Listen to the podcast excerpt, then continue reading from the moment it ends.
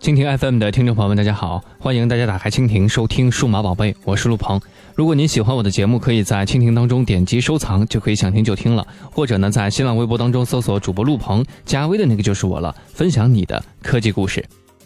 自从 iPhone 四之后呢，市面上的手机材质又多了一个新的选择，叫做双玻璃。玻璃的手感以及观感确实是塑料乃至金属所不能比的。之后，人们又在玻璃身上玩出了新花样，比如 2.5D、3D 打磨等等，把双玻璃机身手机的手感和观感提升到了新的高度。直到今天，还有许多的双玻璃的手机，比如说 vivo 的 X5 Pro，以及锤子 T2、三星的 S7 和 S7 Edge，包括 ZUK 的 Z2、美图的 M6、一加的 X、索尼的 Z5 等等。为什么会有这么多手机采用双玻璃材质呢？双玻璃材质的手机又会有什么缺点呢？今天我们就和大家说一说。双玻璃呢，可不只是双面玻璃这么简单。事实上，双玻璃材质手机面世之初呢，两面的玻璃都是二 D 的玻璃，也就是说，只是把玻璃简单的切割之后，再进行一些简单的处理就可以了。比如 iPhone 四身上的双玻璃就是这样。但慢慢的，随着手机机身越来越大，人们发现这样的双玻璃机身很容易带来硌手的问题。原因就是由于两块玻璃都是四四方方的二 D 玻璃，边角也没有做过一些大幅的处理。后来，2.5D 屏幕出现，第一款采用 2.5D 屏幕的诺基亚 N9，只比采用双面玻璃材质的 iPhone 4S 晚发布了一个月，屏幕的观感和手感比之前好了太多，这给手机厂商灵感带来了。也就是说，既然屏幕可以是 2.5D 的，那背部的玻璃为什么没有人把它处理一下呢？终于，锤子 T1 发布时呢，锤子 T1 的背部玻璃就采用了 3D 打磨。当一束光打到锤子 T1 的背部时，流光溢彩，文艺极致，手感也好了不止一点。再后来，三星的 S7 Edge 背部采用了真正的 3D 玻璃，背部玻璃两侧呈曲面造型，将玻璃加工技术玩到了极致，再配合金属边框，逼格十足。用户可能没有注意到，除了屏幕背部的玻璃大多也是采用了康宁玻璃，耐磨性特别强。然而呢，厂商并没有就此止步。为了进一步提升玻璃的耐刮性以及防摔性，他们采取了更多的手段。比如去年的大神 X 七厂商在康宁大猩猩玻璃的基础上进行了钢化处理，提升了玻璃的强度，让手机跌落的时候呢不容易摔坏。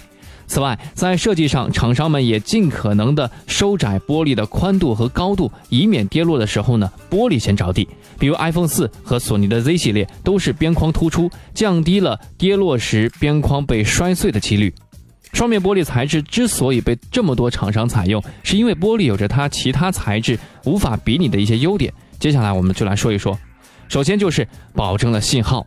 除了玻璃材质，金属机身也很受到厂商和消费者青睐。但是相比于玻璃机身，金属机身呢会给手机带来信号干扰的问题。正是为了解决这个问题，我们才在一些全金属的手机上见到了非常丑陋的白带。比如 iPhone 六的信号带，还有比这更丑的手机背面吗？虽然能够解决信号的问题，但是呢，玻璃机身就不用担心这个问题，因为玻璃不会隔绝信号，这就给了手机厂商自由发挥的空间，设计出一些漂亮的玻璃机身手机，比如索尼的 Z 系列和一加 X 等。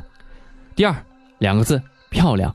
人都是视觉动物，想想 iPhone 四白色面世的时候，人们的经验，大多数人不太懂什么配置、什么处理器、什么内存，但是每个人都希望自己手中的手机是漂亮的。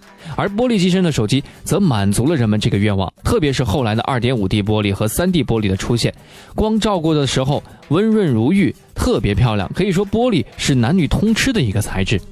三，导热能力适中，很难说手机热不热到底是不是一件好事儿。有些人认为。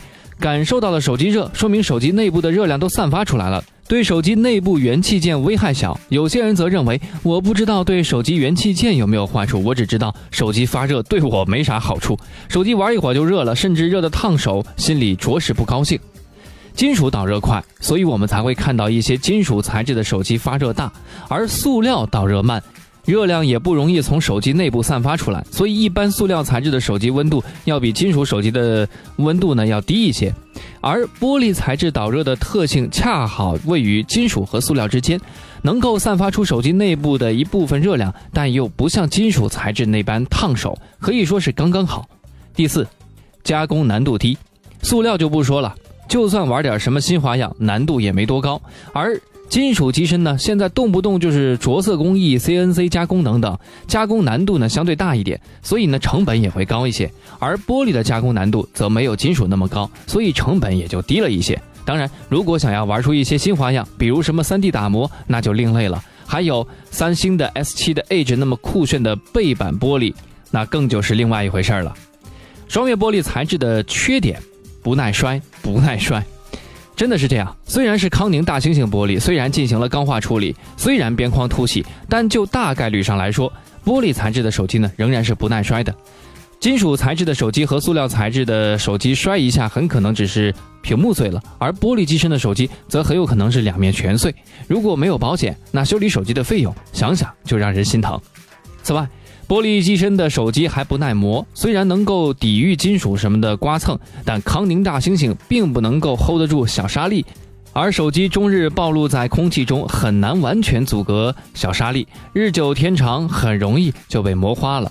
在此呢，我也建议大家啊，带一个稍微薄一点的手机壳，也算是对自己的手机进行爱护吧。